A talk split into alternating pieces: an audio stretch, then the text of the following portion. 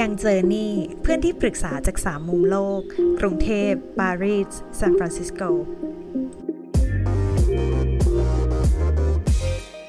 สวัสดีค่ะทุกคนยินดีต้อนรับกลับเข้าสู่ช่องยังเจอนี่อีกครั้งหนึ่งนะคะ กับผลก้อยเอิร์ธในวันนี้ค่ะ วันนี้เนี่ยเราจะมาแนะนำตอนพิเศษนะคะ ที่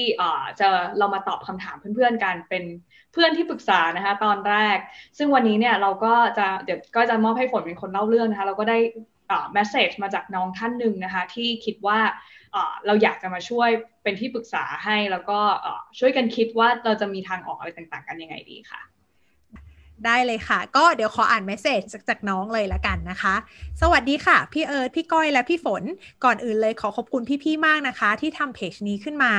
และนำประสบการณ์ส่วนตัวมาแชร์ เรื่องราวของพี่ๆจุดไฟที่ริบหรี่ให้กลับมาค่อยๆ สว่างขึ้น อยากที่จะพยายามอีกสักครั้งเพื่อไปให้ถึงฝันที่ตนเองต้องการ นั่นก็คือหวังว่าวันหนึ่งจะได้มีโอกาสไปทำงานที่ต่างประเทศ เพื่อที่ได้รับโอกาสประสบการณ์ที่แปลกใหม่ แล้วหวังให้การย้ายไปทำงานต่างประเทศ เป็นโอกาสที่จะย้ายถิ่นฐานได้ และหากไม่รบกวนเกินไป อยากขอคำปรึกษาเรื่องงานตามด้านล่างหน่อยนะคะเออน้องวงเล็บว่ายาวหน่อยนะคะ ดังนั้นที่นี้ก็อาจจะขอเรียกน้องว่านามสมมติว่าน้องเอนะคะ คือจริงๆแล้ว ไม่เคยคิดว่าตัวเองจะต้องออกจากบริษัทเลยค่ะ ซึ่งบริษัทนี้เป็นบริษัทที่เป็นบริษัทนานาชาตินะคะ แล้วก็ทุกคนรู้จักนะคะ เพราะอยากทำงานมาที่นี่ตลอดตั้งแต่เรียนปริญญาตรี แต่หลังจากทำงานไปก็เบิร์นเอาท์เนื่องจากทำงานหนักเกินไป 10-12 ชั่วโมงต่อวัน จนตอนต้นปี 2020ได้วางแผนไปเรียนภาษาจีน 1 ปีที่เซี่ยงไฮ้เพื่อ strengthen skill ภาษาจีนของตัวเอง ซึ่งก็ได้ทุนการศึกษาไปเรียนต่อตามที่ต้องการ แต่แล้วโควิดก็มาไปเรียนไม่ได้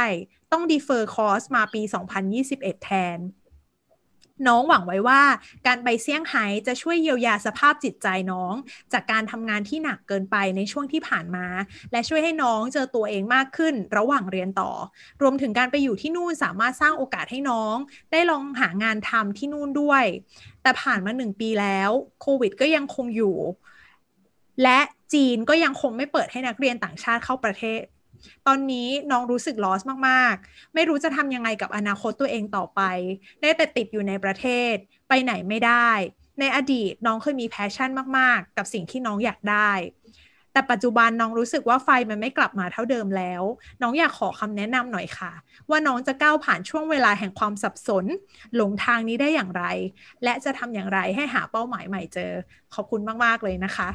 อันนี้ก็เป็นคำถามจากน้อง A ที่ส่งมานะคะ ซึ่งจริงๆ เนี่ยหลักๆ เนี่ยกดรีแคปให้ฟังคร่าวๆ ว่าน้องเป็นคนที่ตั้งใจทำงานมาก ได้เข้าบริษัทที่ใฝ่ฝัน แต่ว่าทำงานหนักมากๆ จนกระทั่งตัวเองเบิร์นเอาท์ก็เลย ได้หาโอกาสที่จะไปเรียนต่อที่ประเทศจีน ซึ่งหวังว่าประเทศจีนเนี่ยเป็นจุดหนึ่งที่เป็นความหวังที่จะได้ต่อยอดไปทำงานที่อื่นต่อ แล้วก็ได้เรื่องของภาษา แต่สิ่งที่ติดเนี่ยก็คือโควิดตอนนี้ทำให้ทุกอย่างแผนที่วางไว้อะมันพังทลายไปหมดเลย จนจากคนที่เคยมี passion มาก่อนเนี่ยก็เลยรู้สึกว่าหมด passion แล้วแล้วตอนนี้ก็ไม่รู้ว่าจะจัดการกับความสับสนและความมืดมนยังไงนี้ดีค่ะ ก้อยและเอิร์ธอืมประมาณนี้ค่ะ อันนี้คือเรื่องที่น้องเอส่งมาหาเราค่ะ คิดว่ายังไงบ้างคะอ่าให้ใครก็ได้ค่ะ ก่อนได้เลย ครับ ก็ก็รู้สึกชื่นชมน้องเอนะครับ ที่หนึ่งเลยเนี่ยอ่ารู้ว่าตัวเองเนี่ยกำลังเผชิญกับอะไรอยู่ คิดว่ามีแบบ self awareness ที่ค่อนข้างสูงระดับหนึ่งเลย แล้วสองก็คือว่าขอบคุณด้วยที่ที่เชื่อใจพี่ๆเนาะที่มาแชร์เรื่องที่ค่อนข้างส่วนตัวมาก ๆเลยนะครับ แล้วก็อีกอย่างหนึ่งที่ชอบก็คือว่าเหมือน ไม่ใช่เป็นแค่ awareness เรื่องการสถานการณ์ทั่วไป แต่ว่ามีหลาย ๆ อย่างที่คิดว่าคนอื่นเผชิญหน้าเหมือนกัน อย่างเช่นเรื่อง การ burnout หรือการสับสนอะไรอย่างเงี้ยครับเพราะเพราะเพราะเราคิดว่าการที่เรายอมรับ หรือว่ารู้ตัวเนี่ยเป็น step แรกที่สำคัญในการที่เราจะทำให้ให้รู้สึกดีขึ้น อืม แต่ว่าเราเราก็อยากบอกว่าเอออยากคิดว่าไม่ใช่น้องคนเดียวที่รู้สึกแบบนี้ตอนนี้นะครับ เพราะว่าสถานการณ์โควิด เนี่ย เกิดขึ้นกับทุกคน แล้วก็คิดว่าทุกๆคนเนี่ย ก็ประสบปัญหาเหมือนกันผิดหวังเหมือนกัน แล้วก็ไม่ได้ทำสิ่งที่ตัวเองอยากที่จะทำได้แล้วก็เลย แต่ว่าซึ่งส่วนตัวเนี่ยก็อยากให้เรามองว่า มันมีหลาย ๆ อย่างที่เราไม่สามารถควบคุมได้ที่เหนือความควบคุมของเราเนาะซึ่งเราก็อาจจะต้องยอมรับมัน เราก็แทนที่จะไปคิดถึงสิ่งที่เราอยากจะทำซึ่งโอเค เราอยากไปต่างประเทศ เราอยากได้รับทุนการศึกษาที่เราแบบพยายามมามากเลยกว่าจะได้มันมาครับ ไม่สามารถทำได้ อยากให้เรา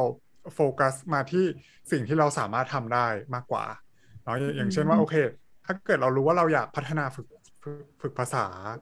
จีนต่อไงครับ เรา มันมีอะไรที่เราทำได้ไหม จากที่บ้านจากสถานการณ์ปัจจุบัน หรือว่าอีกอย่างหนึ่งที่ที่ชอบมากก็คือน้องบอกว่าแบบการไปอยู่ต่างประเทศเนี่ยเป็นการเยียวยาจิตใจ เป็นการแบบรักษาตัวเองจากเบิร์นเอาเนาะซึ่งซึ่งอันนี้ก็แบบเห็นใจมาก แต่ก็อยากให้เรามองหาออปชันอื่นด้วย ว่าถ้าเราต้องอยู่ที่บ้านที่เมืองไทยต่อหรือที่ไหนก็ตามเนี่ย มันน่าจะมีวิธีการที่เยียวยาจิตใจ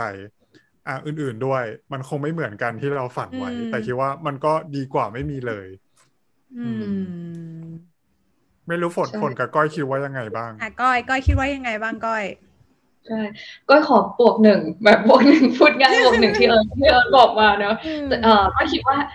ตอนแรกเลยเนี่ยไอ้ช่วงโควิดเนี่ยก้อยคิดว่ามันทำให้แผนของแผนของก้อยพังเหมือนกัน อันนี้อาจจะแชร์แชร์เรื่องส่วนตัวแบบ เพื่อเพื่อให้น้องเข้าใจว่าน้องไม่ได้เป็นคนเดียวเนอะแล้วก็เข้าใจความรู้สึก กันแต่ของน้องอาจจะเครียดกว่าหรือ มีหลาย ๆ คนที่เครียดกว่าของก้อยก็คือตอนแรกก้อยวางแผนก็จะกลับบ้าน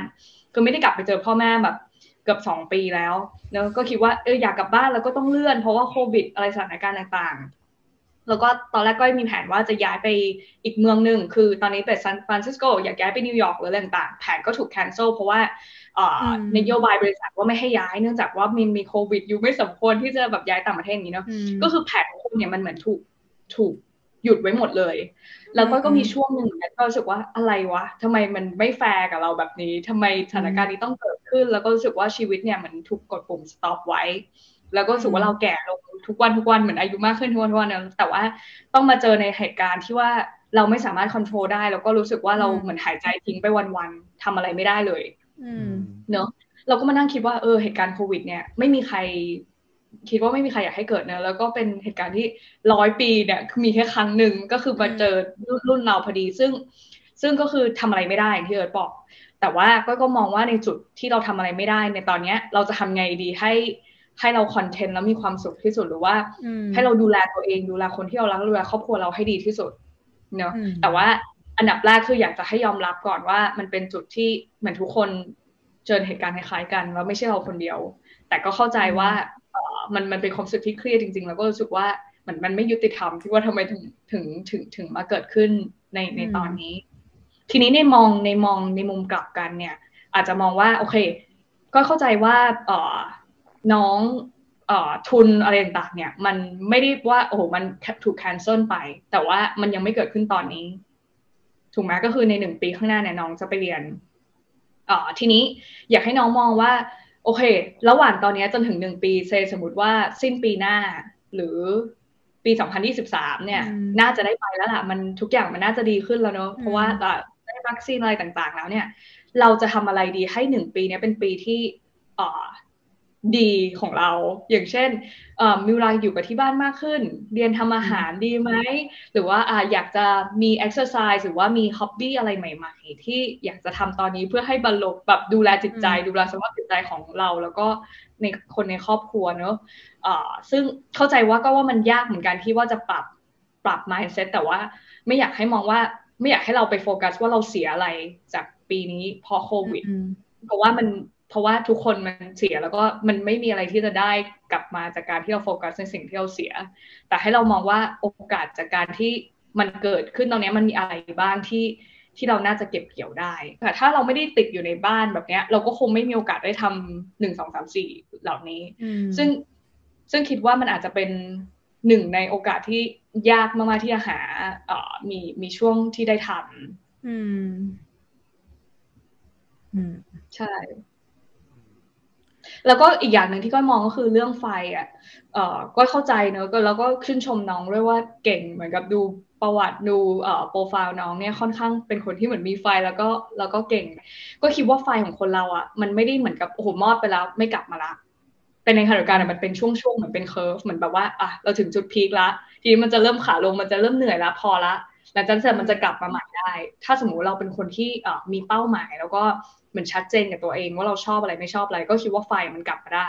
แล้วมันก็โอเคด้วยว่าตอนนี้น้องจะพักเบรกเพราะว่าสถานการณ์ต่างๆ เราจะต้องโฟกัสกับครอบครัวโฟกัสกับสุขภาพ ดูแลคนต่างๆที่ที่ที่สำคัญกับเรารอบข้างก่อนเพราะว่าอยู่ในวิกฤตเนาะเราเราสามารถพูดแบบนั้นได้แล้วก็ก็คิดว่าเรื่องงานเนี่ยถ้าถ้าน้องเป็นคนมีไฟแล้วเนี่ยเดี๋ยวมันกลับมาเอง หรือว่า 2023นะตอนที่ไปได้แล้วเนี่ยไปคือคือคือก็จะมองว่าแผนมันเหมือนไม่ได้ถูกลบออกไปอะเพียงแต่ว่ามันถูกโยกออกไปก่อน อาจจะครึ่งครึ่งเดือน ซึ่งตอนนี้ไม่ต้องโฟกัสแบบนั้น ยังไงมันต้องเกิดขึ้น แต่ให้เราโฟกัสกับว่าโอเคอะหกเดือนเนี้ยเราจะทำอะไรดีให้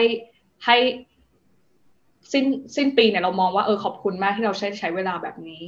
คือแทนที่ว่าจะผ่านไปจากการเนี่ยหายใจทิ้งไปวันๆหรือว่าแบบรู้สึกเครียดอย่างเดียว ว่างนะคะ คือของเราเนี่ยเราว่ามุมมองของเราเนี่ยจะเป็นคล้ายๆของก้อยกับเอิร์ธเลย แต่ว่าอาจจะแอดออนมาเสริมมาอีกมุมมองหนึ่งที่ตรงส่วนนี้น้องอาจจะลองเอากลับไปใช้ดูก็ได้ว่าเป็นยังไงบ้างนะคะ คือจริง ๆ แล้วว่าเราว่าเรื่องนี้คือหนึ่งเป็นแบบที่เอิร์ธออกบอกเลยว่า สิ่งนี้มันเป็นสิ่งที่ควบคุมไม่ได้ นะคะ และส่วนที่2เนี่ยก็คือแบบที่ก้อยบอกว่าสิ่งนี้มันเกิดขึ้นกับทุกคนนะคะ ทีนี้เนี่ยสำหรับมุมมองของพี่เนี่ยพี่อยากจะบอกว่าจริง ๆ แล้วบางครั้งอะ่ะเราอาจจะต้องเริ่มต้นจากการที่เราใจดีกับตัวเองก่อนก็ได้นะ ว่าบางครั้งอะ่ะมันโอเคที่เราจะไม่มีความก้าวหน้าเลย หรือว่าบางครั้งมันโอเคที่เราจะติดอยู่ที่เดิมไป 1 ปี เพราะพี่อะรู้สึกว่าที่ผ่านมาจริง ๆ แล้วอะเหมือนที่เราเคยโทรหาเออดที่ปรึกษาว่ารู้สึกว่าเบิร์นเอาท์หรือสตั๊กมากคือจริงๆเราว่าหลาย ๆ คนอาจจะผ่านมาตรงจุดนี้ทั้งหมดแหละ ซึ่งเราก็เคยผ่านมาเหมือนกันที่แบบผ่านหลังมาแล้ว ถ้าใครฟังคลิปสั่งบทเรียนใช่ไหมแล้วเรารู้สึกว่าจริง ๆ แล้วอะความเราเซนได้ว่าสิ่งที่น้องรู้สึกในความสับสนหรือไฟที่มันริบหรี่ลงไปอะมันเกิดจากการที่เรารู้สึกว่าเราไม่มีความก้าวหน้าเลยทางทางที่จริง ๆ แล้วไอ้ความก้าวหน้านั้นอะมันเป็นบาร์ที่เหมือนเราอะให้กับตัวเอง แล้วเราอะเอามาขีดตัวเองว่า เรา define ความก้าวหน้าของเราว่าเป็นแบบนี้ เรา define ความสำเร็จของเราว่ามันเป็นแบบนี้ เรา define ว่าการที่ฉันจะรู้สึกดีอะฉันจะต้องมีสิ่งนี้ ฉันจะต้องได้ย้าย ฉันจะต้องไปอะไรอย่างนี้ แต่ว่าบางครั้งอะสิ่งที่พี่อยากจะบอกก็คือว่า เราอะไม่จำเป็นที่จะต้องเดินหน้าตลอดเวลาก็ได้ บางครั้งมันโอเคกับการที่เราจะหยุดพัก หรือบางครั้งมันโอเคกับการที่เราจะเดินช้าๆ หรือบางครั้งมันอาจจะโอเคที่เราหยุดดมดอกไม้ข้างทาง แต่แค่จุดแรกอะที่เราต้องทำใจให้ได้ก่อนคือ เราอะจะบอกตัวเองยังไงว่าวันนี้ระยะทางที่ฉันเดินได้อะมันอาจจะเป็นแค่ 10 เมตรนะ มันไม่ใช่แค่ 1 กิโลเมตร ซึ่งตรงนั้นนะมันจะทำให้น้องอะสามารถผ่านจุดที่เราเป็นอยู่นี้ไปได้ คือพี่ว่ามันคือการจัดการกับจิตใจของเราว่า ความ define ความก้าวหน้าของเราว่า บางครั้งอะเราอะ define ตัวเองหรือหรือเราว่าเราสามคนอะเป็นคล้าย ๆ กันว่าหรือว่าน้องๆ หลาย ๆ คนที่เพิ่งทำงานเลยเป็นคล้าย ๆ กันคือว่าจะผ่านจุดที่เรา define ตัวเองด้วยงานที่ทำมากมากๆเลยคือพอมันไม่เป็นอย่างที่หวังอะเราไม่ได้มอง aspect อื่น หรือมุมมองอื่นของชีวิตเราว่า จริง ๆอะมันมีมุมมองอื่นของชีวิตเรานะที่มันเป็นตัววัดความสำเร็จของเราได้เหมือนกัน แบบที่ ก้อยบอกว่าเฮ้ยลองเรียนทำอาหารลองทำอะไรใหม่ ๆ หรือแบบที่เอิร์ธบอกว่าลองฝึก skill set ใหม่ๆ หรืออะไรดูแล้วว่าจริง ๆ แล้วว่าอาจจะเริ่มต้นจากการที่เราอะใจดีกับตัวเอง แล้วบอกกับตัวเองว่าเฮ้ยจริงๆอะแค่วันนี้ถ้าเรามีความสุขผ่านวันนี้ไปได้อะก็ถือเป็นความสำเร็จแล้ว กับบอกตัวเองว่ามันโอเค ที่จะหนึ่งคือเราไม่โอเค แล้วมันโอเคที่จะไม่มี progress เพราะคนเรามันไม่สามารถวิ่งตลอดเวลาได้ แต่ใครจะรู้ว่าบางครั้งการที่เรานั่งพักหรือการที่เราหยุดดูแลใจตัวเองตอนเนี้ย มันอาจจะทำให้เราไปต่อได้ยาวขึ้นก็ได้นะ เหมือนกับการที่เราเก็บแรงในช่วงที่ควรจะเก็บก่อนที่เราจะเดินไปต่อ คือตอนนี้พี่แบบพยายามจัดการกับความรู้สึกของตัวเองแบบนี้ที่รู้สึกว่าไม่ productive เลยอะ่ะ มันเป็นสิ่งที่ยากจริง ๆ เพราะว่าเราโตมากับสังคมที่ มีเส้นให้เราตลอดเวลา ทุกอย่างมันวัดผลได้ด้วยเกรด ด้วยชื่อบริษัทด้วยอะไร แต่พอมันถึงจุดที่ตอนนี้เราไม่มีอะไรให้ขวายคว้าให้วัดตรงสิ่งนั้นได้อะเราจะแบบเอาอะไรมาวัดหรือเราบอกตัวเองว่ายังไงบ้าง ซึ่งอันนี้ก็เป็น reflection ที่อยากจะแชร์ เพราะว่าจริงๆอะช่วงต้นปีอะก็ เคยมีความรู้สึกประมาณนี้เหมือนกันว่า เอ้ย ยังไงต่อดีคือไม่ได้มีแพชชั่นอยากจะทำอะไรแล้ว แต่ว่าสิ่งที่ realize ได้ก็คือเออบางครั้งมันอาจจะต้องแค่บอกตัวเองว่าพักเถอะ อืม ประมาณนั้น อันนี้ก็เป็นสิ่งที่เราอยากจะแชร์ออืมอืมครับใช่แล้วก็คิดว่าเออถ้าเสริมจากที่ฝนบอกเนอะสมมติว่าวันนี้เนี่ยน้องลองเขียนไทม์ไลน์ดูนะเริ่มจากวันนี้จนถึงสิ้นปี หรือเริ่มถึงสิ้นถึงสิ้นปีหน้าเลย สิ้นปีหน้าอะมีเดทที่อาจจะพอไว้คร่าวๆแล้วว่าอาจจะไปจีนอะไรต่างๆ เนี่ยก็คือเหมือนแมปไปไว้ ทีเนี้ยตอนนี้จนถึงอีกหกเดือนข้างหน้าเนี่ยหรือตอนนี้จะถึงสิ้นปีเนี่ยอยากเราอยากจะ fill ด้วยเราอยากจะ fill timeline gap นั้นด้วยอะไร เนอะอาจจะลิสต์ไปว่าอะ hobby อยากทำอะไรอยากได้ add อะไรใหม่ ๆ เข้ามาในในเหมือนชีวิตประจำวันเนอะหรืออยากจะ strengthen แบบด้านอื่นๆ อย่างเช่นด้านสุขภาพ ความสัมพันธ์กับคนในครอบครัวอืมความสัมพันธ์กับเพื่อน อาจจะวิดีโอคอลกับเพื่อนไหมคือ คือมันมีอะไรหลายอย่างมากที่ตอนนี้เราทำได้ แต่ว่าเอ่อแผนตรงนี้มันแค่ถูก push ออกไปยาวขึ้นนิดนึงซึ่งก็อย่างที่บอกว่าทุกคนเป็นหมด แต่ว่า ก็ว่าถ้าเรามี mindset แบบนี้มันจะทำให้เราคิดว่าเอ่อมันเหมือนมัน maximize โอกาสอะ แล้วก็ทำให้ทำให้เราคิดว่าเอ่อเราโฟกัสกับปัจจุบันอืมแล้วก็มีความสุขกับปัจจุบัน แทนที่ว่าจะโฟกัสอะไรในสิ่งที่เราพลาดไปแล้ว หรืออะไรที่มันไม่แฟร์กับเรา อืมอืมเห็นด้วยอืมแล้วก็อยากอยากอยากแอดนิดนึงด้วยเรื่องเรื่องเบิร์นเอาอืมเขาเป็นเป็นเป็นอะไรที่เราเคยมีประสบการณ์ตรงเหมือนกันอ่าคล้ายๆฝน แล้วก็เป็นเรื่องที่เราไปศึกษามาเยอะ แล้วก็ไปหา คุยกับผู้รู้หลายคน ซึ่งในในยุโรปเนี่ยเขาบอกแต่หลาย ๆ คนที่ไปคุยมาเขาบอกว่าเบิร์นเอาถ้าถ้าเบิร์นเอาจริง ๆ เนี่ยปกติเราเนี่ยใช้ไม่มันไม่ได้เป็นอะไรที่จะหายไปแบบภายในวันสองวันนะ จริง ๆ แล้วอะโดยเฉลี่ยแล้วใช้เวลาถึงประมาณ 6 เดือนถึง 2 ปีเลยอืมดดังนั้นเนี่ยก็อยากจะแบบฝากน้องไว้ว่ามันคือคือคือไม่ต้องรู้สึกว่าเราจะต้องแบบอ่ารีบ หรือว่าแบบให้เวลากับตัวเอง แล้วก็มันแบบอ่าคือเราเราก็ไม่ต้องเปรียบเปรียบเทียบกับคนอื่นด้วยว่าอ่าคนนี้เขาก็เบิร์นเอาท์เขาแบบแป๊บเดียวก็หายแล้ว หรือว่าเราทำงานหนักมากสิบถึงสิบสองชั่วโมง หรือว่าเอ๊ะอืมมีคนรู้จักทำไมเขาทำได้มากกว่าเรา เพราะว่าแต่ละคนเนี่ยมันทัดฐานไม่เหมือนกัน แล้วเราไม่ควรจะไปเปรียบเทียบว่าเราสำเร็จหรือไม่สำเร็จ หรือว่าเราจะต้องดีแค่ไหนอะไรอย่างเงี้ยนะครับอืมแล้วก็ชอบชอบที่ก้อยแนะนำเหมือนกันว่าอะไรที่เราสามารถทำได้ เพราะว่าคือคือแพลนพี่เองก็พังเหมือนกัน แล้วก็แบบอืมอ่าคือคือเราเพิ่งย้ายไปอยู่ฝรั่งเศสไม่นาน ก็อ่าเหมือนเหมือนเหมือนน้องอยากไปจีนไปเรียนภาษาจีน เราเราอยู่ฝรั่งเศส แต่เราเรียนภาษาฝรั่งเศสผ่านซูมที่บ้านอ่าเพราะว่ามีโควิด ซึ่งก็ก็ก็ก็แย่เหมือนกัน แต่ก็ถามว่าโอเค แต่มันก็ยังดีกว่า ที่เราจะไม่ไม่ได้ไม่ได้ไม่ได้พัฒนาตัวเองเลย หรือว่าไม่ได้ progress เลย ตั้งเป้าหมายให้เรามีอะไรที่ look forward to มากกว่า แต่ว่าไม่ได้เป็นการตั้งเป้าหมายที่เป็นการเครียดอีกนะ เพราะว่าหรือว่าน้องเนี่ยคล้ายๆ กับพวกเราสามคนอาจจะเป็นแบบ goal oriented นะไม่ไม่อยากให้เครียดอยากให้ใช้เวลากับตัวเอง แต่ว่ามีอะไรให้เราแบบ look forward to ใช่ ก็ว่าอย่างนี้ดีกว่าอาจจะเข้าใจว่าเอ่อ พวกเราอยากจะช่วยเนอะแล้วก็มั่นใจว่าเอ่อคำปรึกษาเนี่ยมันมันจะเป็นประโยชน์กับน้องเนอะก็อยากให้ฝากเป็นการบ้านน้องว่า ให้น้องลองไปคิดมาดีไหมว่า ในอีกหกเดือนข้างหน้าหรือว่าอะหกเดือนก่อนละกันหรือสามเดือนก็ได้ว่าอยากทำอะไรดีอยากโฟกัส energy กับอะไร อยากฝึกด้านไหนเนอะแล้วเดี๋ยวพวกเราก็จะมาช่วยกันคิดต่อว่าโอเคอะ ถือว่าเป็นการบ้านที่ที่ทำให้น้องจะได้ไม่ต้องโฟกัสกับกับความเครียดหรือความเสียใจมากว่าโอ้แผนมันพังไปแล้ว แต่ว่าเราโฟกัสกับปัจจุบันว่าเราทำอะไรได้ที่มันจะส่งเสริมให้เวลาที่มันพร้อมแล้วเนี่ยเราเราเราเป็นคนที่เอ่อเหมือนมีโอกาสได้ดีที่สุดในกับกับตอนตอนนั้น อืม ซึ่งอันเนี้ยสุดท้ายเราขอปิดไว้ด้วยจริง ๆ เรามีแบบประโยคนึงที่เราชอบมากจากหนังสือ How to Stop Worrying and Start Living เขาบอกว่าวิธีการที่ดีที่สุดคือวัดอันหนึ่งที่ดีที่สุดคือ just live in a daytime compartment คืออยู่กับแค่วันเนี้ย เอาวันเนี้ยให้จบวัน วันพรุ่งเนี้ย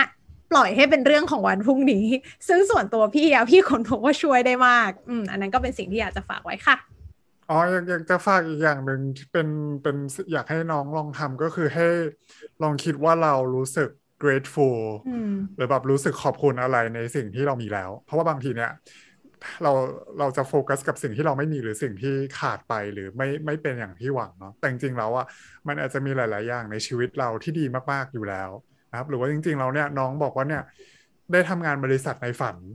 ที่ตั้งแต่ตอนสมัยอยู่มหาลัยนะจริง ๆ มันเป็นอะไรที่แบบ ถ้าลองย้อนกลับไปตัวเองสี่ห้าปีที่แล้ว อาจจะภูมิใจในตัวเราทุกวันนี้มากเลยอืม เอาจริงก็ก็อย่าลืม เราก็จะได้โฟกัสในสิ่งที่ให้พลังบวกเราด้วยอืม